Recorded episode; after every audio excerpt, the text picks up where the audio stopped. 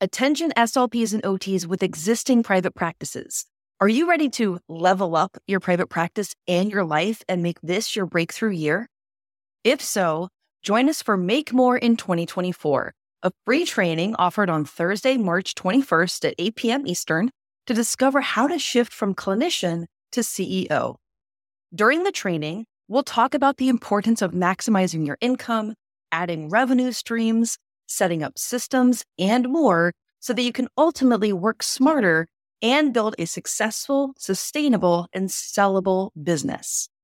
To sign up, just visit growyourprivatepractice.com backslash training.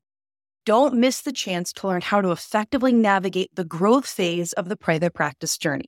See you on the training. Hello and welcome to this edition of the Private Practice Success Stories podcast. I cannot wait to introduce you to Robin Drodler, who is a private practitioner in Georgia, and she's going to share her 16 year journey in private practice. And she has come through coronavirus. There was definitely a couple of rocky roads in there, but now she's actually growing her practice and is hiring. And I think that that's so exciting because now is a time where there's layoffs, there's people being furloughed, there's businesses that are really struggling. But how great is it that Robin is is actually growing her business during a global pandemic. So listen to this because it's very, very inspiring. Here's Robin. My name is Jena Castro Casbon. I am part of a group of private practitioners who have taken client care into our own hands. We are skilled clinicians who pride ourselves on providing high quality care to our clients and their families. We are fighting against productivity requirements, administrative red tape, and unnecessary restrictions. We started our own private practices to take control of our professional and personal lives, of our schedules, of our incomes, of our future. We work hard for our clients, but on our terms. We believe in helping others, but also helping ourselves. We are not interested in competing with each other because we hope we'll all make it. We are successful private practitioners, and these are our stories.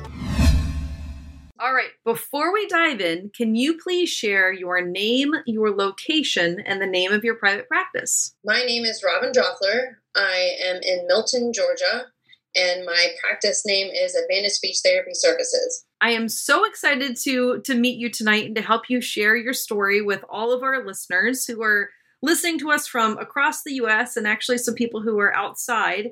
And everyone is just always curious how did these people with established private practices actually get started and what lessons have they learned along the way. So, before we get into the lessons you've learned and maybe tips you have for others, take us back to the very beginning. What was your early career like? As a speech pathologist. Tell us about how you got started in the field. Well, I went to a small liberal arts college in Ohio called the College of Wooster, W O O S T E R, not to be compared with the Massachusetts Worcester. But I was in Ohio at a small liberal arts school. I went through my requirements and took a language development in children class and loved it and wanted to take more. And that's how I developed the love of speech therapy, which was the major of communication sciences and disorders. And so, as a result of taking classes in that major, led me to speech therapy. And as a result of that, that led me to the major and then leading into Valdosta State as my graduate school placement, where I did two years there. Unfortunately, where I went to undergrad, it, it was not accredited to ASHA, and I didn't mm-hmm. know that at the time. So, when I took my classes for undergraduate, I felt like I had done everything I needed to do. But then when I went to, well, in between undergraduate and graduate, I did work in the Florida schools for three years. And then I went out to graduate school at Valdosta State. And when I went to Valdosta State, I realized Wooster wasn't accredited to the American Speech and Hearing Association because normally when you start, you enter and you take all the classes at a graduate level with the class and you all progress at the same level. But because I didn't have some of the classes that I needed, as an undergraduate going into graduate school, I had to intermingle some undergraduate classes with graduate. So I started with one class and then finished and graduated with another. But I had an amazing advisor that helped me work through that. With that said, mm-hmm. the big difference that helped me compared to other people is that my undergraduate, as small of a school as it was, had a speech and hearing clinic on campus. So in undergraduate, I had the direct contact and the direct experience with working with kids in therapy, whereas other people that maybe went to Valdosta State as an undergrad and then went to graduate school there, they didn't have that experience. So that was all new to them. I had the experience working in a clinic in undergrad, whereas they didn't. So it had its ups and downs, but ultimately, essentially meeting my requirements for graduation for Wooster led me to my because I went into college not knowing what I wanted to do. But I, I do believe that when I was growing up and my job as a babysitter, mm-hmm. you know, or babysitting kids, I was doing speech therapy before I knew I was doing speech therapy. So I think it was a natural thing that happened that I didn't know I was doing until it became a thing. yeah yeah, it sounds like you were you were predestined to be in this profession. You just had to take a little bit of a winding road to get there, right? Sure. But then, For so sure. you're you're in grad school finally, and you're having to double up on some classes and that kind of thing. But then then you got through grad school, and then what happened next? After graduate school, let me think. So, graduate school, so Wooster, then I worked in Florida for a couple of years. And Florida was one of the few states that allowed you to work at the undergraduate level, but be a speech therapist. There's a whole other side story to that where mm. they, the school system that I was working in was going to partner with like USF or UCF and do a partnership program to allow us to continue working, but also earn our master's degree. And unfortunately, they said there was no room in the budget. Fast forward to going to graduate school. So after graduate school was I finished in 2000. I went from 98 to 2000 and then I got a job in the Gwinnett County school system in Georgia and worked with them for 3 years, but then also supplemented because you know the school system doesn't pay very well. Mm-hmm. So I supplemented with private therapy with other companies after school. And even when I was in Florida, and working in Florida, I had multiple jobs. It wasn't until I had my own business, if we can fast forward in time until now, I always had multiple, multiple jobs to make ends meet, whether it was like working the school system, waitressing, doing early interventions, private practice, something like that. But now that I'm on my own, this is the first time I've ever had just one job, which is fantastic because it's like finally it's just one job and I'm done. Yeah. you know? Well, so. I think that you bring up a good point too. A lot of people have to balance multiple jobs to make make things work financially for themselves, right? Mm-hmm. So I think that doing that with private clients is a great way to do it, right? And as soon as I mean, I'm a big advocate for as soon as you're able to do that, do that on the side of a job at a school or hospital or early intervention, whatever you're doing, because it's a great way to earn more money in less time yeah. doing something that's part of this education that you've paid for, right? right? Okay. Tell us about what your early kind of foray into your own private practice was. That is a funny story, only because I have an older sister that's two years older.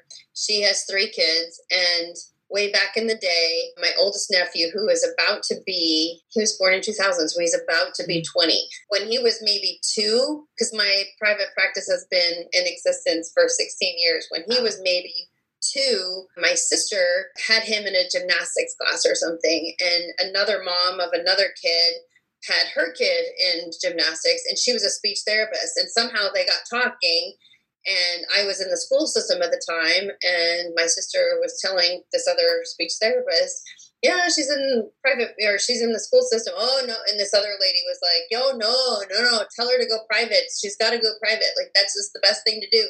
And it got me thinking, and it got me thinking, but. I was so comfortable with the school system and I loved the school age population and I didn't know how to take like a preschool kid or a nonverbal kid from non being nonverbal to talking, which is so funny because that's absolutely what I love now.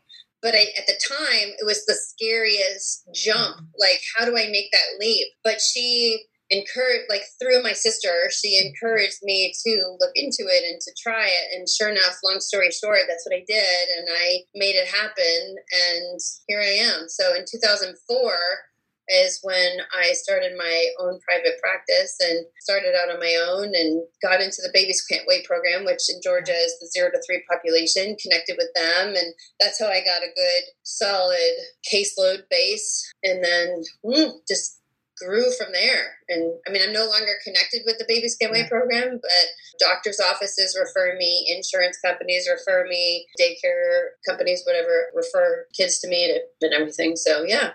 I love it. And I, I yeah. really like I like what you said about so two things that we've talked about sort of getting started in, in like a smart way. So one is just starting with clients on the side of a regular job.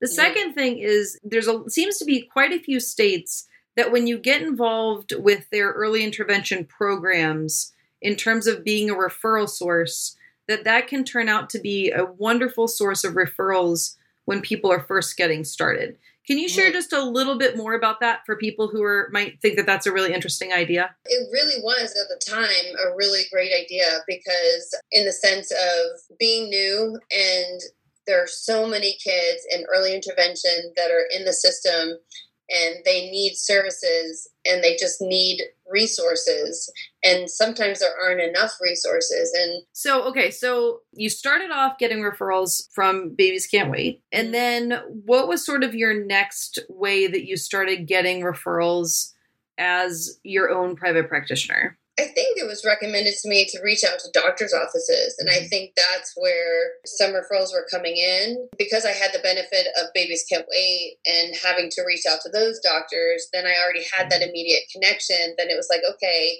here are some, like I reached out to them to say, here are some brochures, here are some business cards. Can I please send them to you or can you have them available to families in case they're in need? But a lot of times it's the insurance companies, like when you get connected with them they're the ones that are going to reach out and say, because I'm in network with certain companies. But I do take all insurances. It's just a matter of what their policy states, whether they have in network or out of network coverage.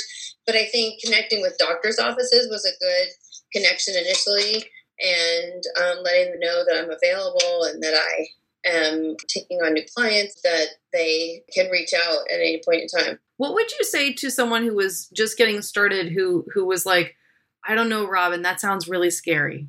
I don't know mm. I don't know about contacting doctors' offices. I don't know if I'm ready for that or that sounds a little overwhelming. How do, how do you do it? Like what what would you say again for a total beginner if you could go back and give yourself some advice when you're first getting started, what would you advise yourself about contacting doctors' offices? Well, I could totally see it and I could totally understand it. And it's one of those things like you just have to go with faith and understanding that, like, okay, if I do this, it's going to provide this result. So, okay, so I want, it's almost like working backwards. I want the end result to be that I get new referrals or I want to have a connection mm-hmm. with a doctor's office. Okay, what is it going to take for me to work backwards? Thinking backwards, what is it that I need to do to, to take those steps? Okay, so I need to call the doctor's office. I need to reach out to them. I need to provide them resources or let them know that I'm available. Provide them with my my materials, my brochure, my my contact information. And it really is a leap of faith. Like mm-hmm. I didn't know that I could work with preschool kids when I went from the school age to the to the to the preschool population. I just knew that with that from what I heard, it was a great thing to do, and it was like a it was a great opportunity, and it really was the best thing that I ever did. I just don't think I had the perspective at the time to know how great it was going to be. And I think I went into it somewhat blindly, not knowing what goodness was going to come out of it. Mm-hmm. But because I, and, and in some ways, because I went in blind, I didn't have the fear of the unknown because I didn't know what the fear was. I just knew I had to do it. Yeah. and because I did it, I got to the end and it worked out. It really did. It was the best thing ever. I mean, I can look at my school school experience and say I learned so much, and that was really, really where I needed to start mm-hmm. to understand and learn things. And then I'm so glad that I had the experience to work under somebody before mm-hmm. I went out on my own. But then the leap of taking that faith, leap of faith to go out on my own was mm-hmm. huge but it was it was so needed and so great and the pros totally outweighed the cons and it was the best decision ever and i'm 16 years strong so it really worked out for me. I love hearing that. I love hearing about people who took a chance on themselves and thought about, like you said, weighing the pros and cons and figured out like how to make a life that they were excited about and be able to do the kind of work that they mm. were mm. excited about, right? So one yeah. of one of the other things that you said was that you you also do insurance and you also you take multiple providers. What's a, a again a piece of advice that you might give to a beginner who has a similar reaction that I that I said for the doctors where they said, "Oh my goodness, you do all these insurance companies.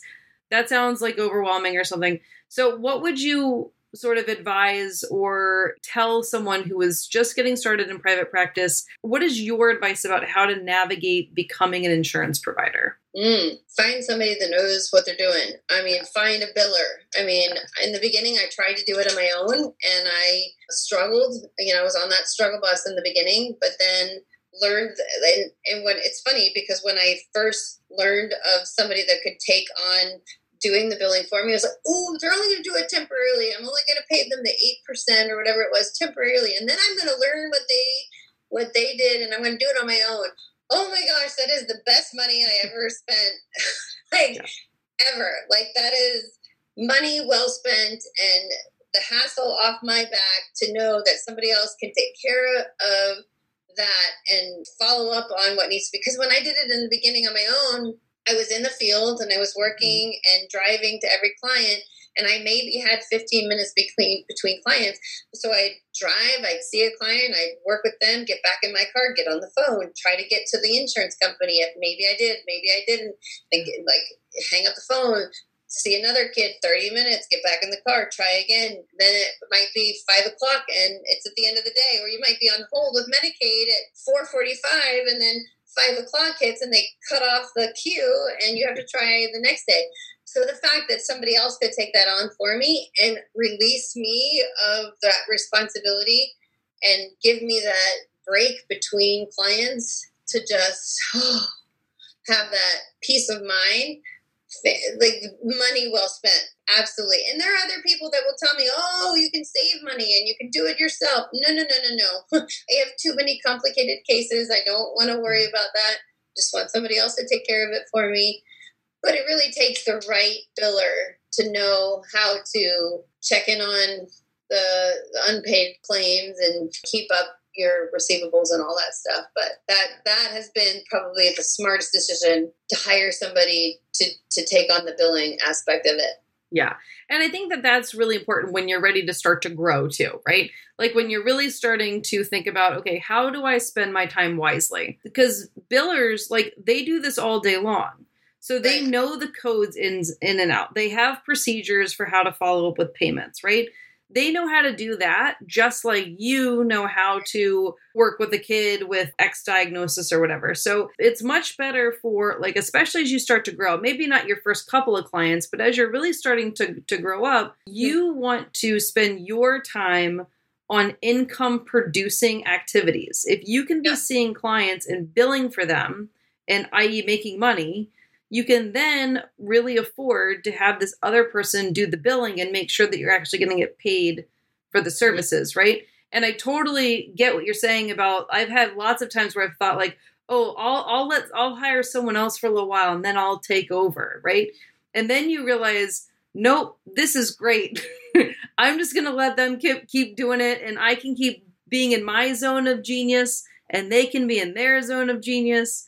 And everything's good. Because also, it's like in the sense of where before I was saying, like in between, I was having to call the insurance companies and follow up, and I had to be home by a certain time to make sure that I could reach a certain insurance company before they closed at five o'clock. Now I could work till six o'clock and I could take on more clients because I didn't have to worry about it. So I felt like I was able to maximize my day taking on more clients and not have to worry about that time frame of beating the clock to get the questions answered or to, to, follow up on that. Absolutely, 100%. I mean, there are people that do their own billing, and God bless them. They're yeah. fantastic to be able to do that themselves, but it really is a godsend to me to be able to rely on somebody else to take care of those crazy cases of insurances that don't pay or those cases that have primary and secondary and one pays and you have to follow up the second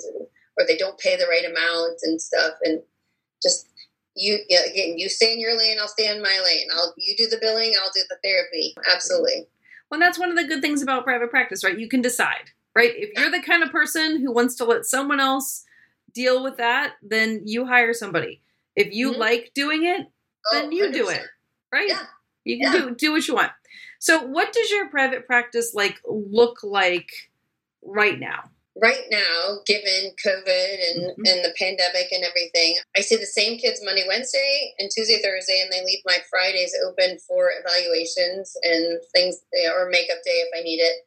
So right now on Monday, Wednesday in the morning, I go to a Goddard, like a mm-hmm. daycare center, and I see three kids, and then I come home and see all the rest of my kids via teletherapy. And then mm-hmm. Tuesday, Thursday in the morning, I go to an autism center and see four kids and do them face to face and then come home and do the rest via teletherapy. So when I go in, I, I don't wear a mask, but I wear a shield. And then, and of course, when I go into these facilities, I'm having to check, they check my temperature and all that, and make sure I'm okay and the parents aren't allowed like they drop the kids off at the door and the, all that good stuff. So i guess i would say i'm 80 20 80% home and doing teletherapy and 20% in the field. My hope is next month i'll be more in the field mm-hmm. and then there'll just be some isolated cases where families just aren't comfortable with me coming into the home yet. So we'll still continue to to do some teletherapy, which is fine. I don't know that I'm made for doing 100% teletherapy. Yeah. I think a combination of it is fine. It was a huge, huge transition to learn how to take what I knew for 16 years in the field being able to do what I do face to face and yeah. translate it to teletherapy because like granted it was wonderful that so many companies were were making themselves available to us to do and have memberships for free but it was when do I have the time to learn what these websites have available to me? And then what's different is like when you're working with a kid and you have your physical therapy materials in front of you, you can just pick what you need to do and do it. Whereas when you're on the screen with the kid, you're like, okay, let me go to this website. Hmm, what what website was it? Where was it? What was that part? Where did I where did I see? And yeah. it's it was time consuming to try to figure out how I could navigate and get to that point where it was boom, boom, boom, boom, boom. So it was a huge transition. I felt like I was relearning how to do my practice all over again after 16 years. But now I feel like I'm in a groove. I found a couple of good websites I can rely on, and it works for the kids that I that I see. So yeah, I think I think it's going to be really interesting to see what happens, kind of as we're. I mean, we're I think we're still going to be in coronavirus for a while, but in terms of like in theory like what's going to happen with families like do some people really want to continue with telepractice do some people like are just doing it like as a band-aid and can't wait to get back for in-home services. And then same with clinicians. I think there's some clinicians who are like yeah this is fine for now but i do not want to do this long term. And i think that there's other people who are like you know what? I kind of like this. Right. I, might, I might stick right. with this yeah. I mean don't get me wrong. I like being home and being able to throw a load of laundry in or take care of something between clients and and be productive during the day and all that. But there is so much more benefit to being face to face and getting your hands on those kids and being able to wrap your arms around them and hug them and love on them and sit with them and yeah. feed off of their energy at the same time. So yeah, it is different, but there and there are those kids that it works, and then there's some kids that don't. There's kids that it worked well in the beginning and they were fine with it because it was new and mm-hmm. different, and then the more they had to do it with school and therapy, then they had this big conflict. But with the 92507 code being undefined by time, it was okay to say, okay, if we can get 20 minutes, yeah. most of all my sessions are typically 30 minutes, but if I could get 15 or 20, but not 30, okay. Mm-hmm. I want the kid to end successful and I want them to be good. So it is some it's required some adjustment for some kids to to make sure that we can get to the point where we're maximizing what we get rather than forcing them to do something and not getting anything out of it. Yeah, I totally agree. Okay, so is it just you and your company, or do you have contractors or employees, or who do you have supporting you in addition to the biller? So yeah, I have the biller that does my billing, and then for as far as speech therapist, I have a part time person right now. I have a, a full time person coming on board next month, and then I've interviewed one more person that I hope will come on board as well. So for right now, it's just myself and one part time person doing some. I mean, she's with the school system, so obviously with it being summer, she's adjusted her schedule and stuff and helped me take on some new kids in order to prepare for the full-time person coming on next month. But yeah still hiring and ready to take on some more speech therapists if they're in the area and wanting to work part-time or full-time. Absolutely I also really love that when when this all started back in like March, I feel like and and we talked about the transition to telepractice and how challenging that was for everybody. And just you know, like a lot of private practices just really their caseloads plummeted for a little while and things were like really, really scary. And then fast forward a couple months, and I've heard a lot of people are like now hiring, now growing. The pediatricians are back calling, making referrals parents are really ready to resume services maybe parents who like took a break for a while. So a lot that now it's turning out to be a really good time for private practice. Also because a lot of the schools are not providing therapy or not providing enough or the right kind or whatever. So there's a huge gap in services for kids and i feel like we as private practitioners can mm-hmm. absolutely fill that void and how great is it that not only are you filling it but you're you have such a need that you're hiring more therapists to help be able to see more kids. I think that's fantastic. For sure 100% because i've been trying to hire for a really long time and it's been really hard but absolutely. I mean it's been a blessing that i really haven't missed a beat. I mean maybe one client that was my youngest client at the time that wasn't quite two and he was my youngest one and the parents and i didn't know necessarily that we thought he was the best client for teletherapy. We tried it and it didn't work so we took a week off and then something clicked one session that we started working where he the kid just started to wander off and the dad just kept the like the phone on him and he wandered around the house and we started talking and using what he was doing like made it more child directed therapy and it and it worked out great. And the kid in quarantine has learned to walk he's learned to talk more he's built his vocabulary he has now two word combinations building and the parents have been so great to encourage the the communication the vocabulary. He's not a kid that necessarily wants to imitate when you rec- like when you ask him to say something, but he'll say it in his own way and he'll try to say what he wants to say, to do what he wants to do in a situation, and they can encourage it, but he doesn't necessarily say it in the way that you want it. But it's emerging and it's developing, and it's um, it's been such a blessing to see that this young when i started with him he was probably 18 months so it was probably right he turned two during quarantine mm-hmm. so right around that time but he has blossomed and i mean these kids that and some kids where maybe they needed to build more expressive language whereas in person i don't even know how to explain it but like because of it being over teletherapy they have to explain like there, there's yeah. so many kids too where with teletherapy the parent the, the child has to be on a computer to be able to when you share your screen they have to have be on a computer to be able to give the control over to the child to be able to do something and interact. And a lot of times they're just on a phone or they're just on an ipad. So when they're not on a computer and you're trying and i've shared my ipad and done an ipad app what's fantastic is that what wouldn't necessarily happen in person is being required over teletherapy. Like if it's um with Super Duper, they have the HearBuilder apps, mm-hmm. and we do sequencing. And because they're not able to control the iPad, but they can see it because I'm mm-hmm. sharing my iPad on the screen. They have to verbally say which picture they want or describe it to me or say it in their own words. And it's requiring more verbalizations.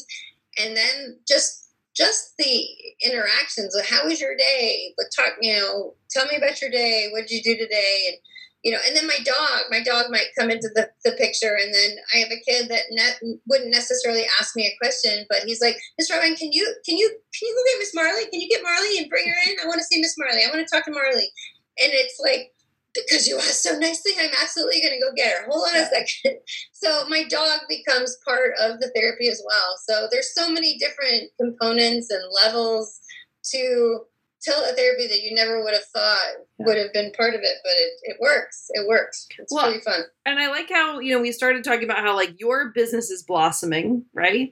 But now we mm-hmm. also have like your some of your clients are really blossoming, even though this is not any sort of ideal circumstances or situation or anything, but it's great when everyone's able to somehow navigate this really kind of difficult time right. and make gains and growth and come out on the right. other side. So sure. my my like kind of final question is what what advice would you give to other SLPs who are listening to this podcast and thinking about getting started in private practice? Maybe they work in the schools, maybe they're recently laid off or have been furloughed or just aren't really liking how things are going. What advice would you give to them? Oh gosh, the biggest advice I would say is just have faith because I didn't know that I could take a nonverbal child to talking because I was so used to the school age population where clearly they were already talking and when work with them on the skills that they needed in the school system. So to to step back from the school system and go to private practice working with that preschool population was huge. Like I didn't know. Like I don't think there was a class in graduate school that taught me this is what you do with a nonverbal child and i figured it out and i'm so thankful that i did. Like i'm so thankful that i didn't i didn't listen to the fear that i didn't get blocked by the fear or didn't stop because i was afraid. It was kind of like i knew what how great it could be on the other side yeah. and i knew i just needed to have the faith that it was going to work out and it did. I mean it really really did and it it really has been the best decision that I've ever made. I mean, 16 years strong, and for the majority of those 16 years, I've been on my own. But I have had therapists come and go, and I have more therapists coming on board now, and I love the fact that my business is growing because for the longest time I didn't I didn't need it to be bigger than just me. But then the more the referrals came in, the more I knew I couldn't couldn't manage them all myself. I knew I needed to try to start to hire other people. But just having that faith, just believing that you've been through graduate school, you've been through the student internships or whatever, the internship and the externship through graduate school, and you've been through all of it, and you know you just have to trust that you know what you can do, and even if you don't know, you have you have resources, you have a, a network around you that you can ask questions and rely on and build on that. Because i mean if there's a kid that i have that i don't necessarily know what to do with i'll refer to somebody hey can you help this kid? Or can you give me suggestions? Or how would you approach this? And we we work together. So it's been a great networking system. It could be like I mean, because our our field is so broad, we can't do it all. I don't do swallowing. I don't do voice.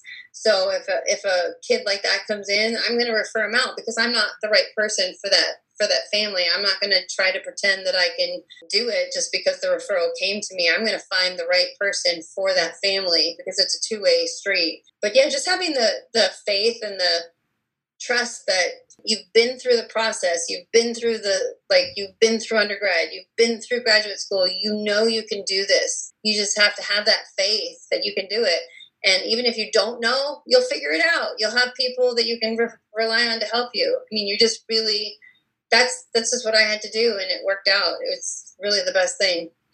I love it. What a what a fabulous story! I love how you started off like a little rocky in school with the accreditation situation or whatever, but like but you didn't give up. You got into the field and you were managing a couple of different jobs, and at some point you kind of figured out the seeing private clients on the side thing. And then you've really grown this into this amazing business. And congratulations for being in business for 16 years and mm. for growing during a global pandemic, right? Major, mm-hmm. major props for that because there's a lot of businesses that are really struggling right now. And like, I'm so happy that you have figured out how to take what you can do and what your therapist can do and are offering valuable services to the kids in your area who need them. Robin, keep going. Thank you. Appreciate it. Keep going. well, thank you for being on the interview and thank you for sharing your story with everybody. And do you have a like a website or social media? Where can people find out more about you? My website is advantagespeech.com. And then if you go to Facebook or Twitter or even Instagram, it would be Advantage Speech.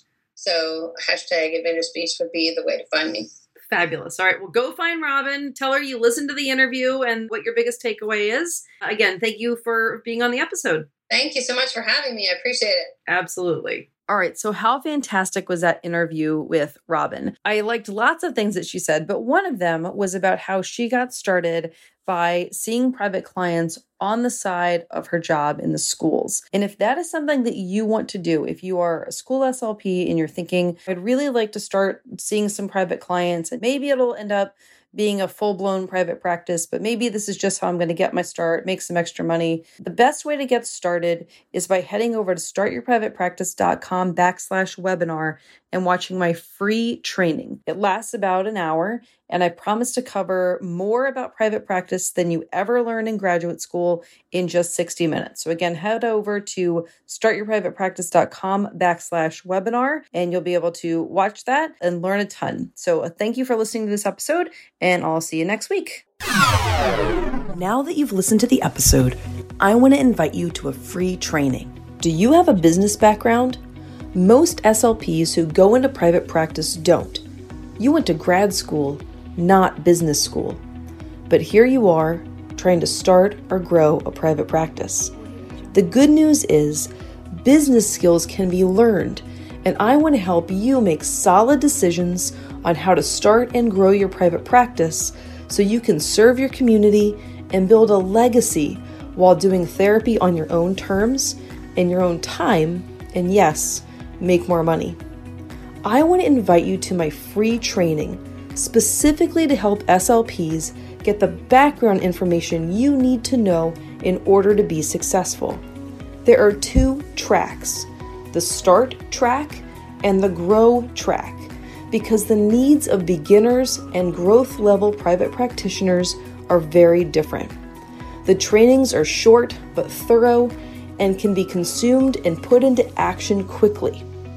I want to teach you how to think, act, and behave like the private practitioner you are meant to be so that you can step into the vision you have for your private practice and your life. And the best part? These trainings are completely free. To register right now, simply visit independentclinician.com, click Start or Grow, and we can get started right now.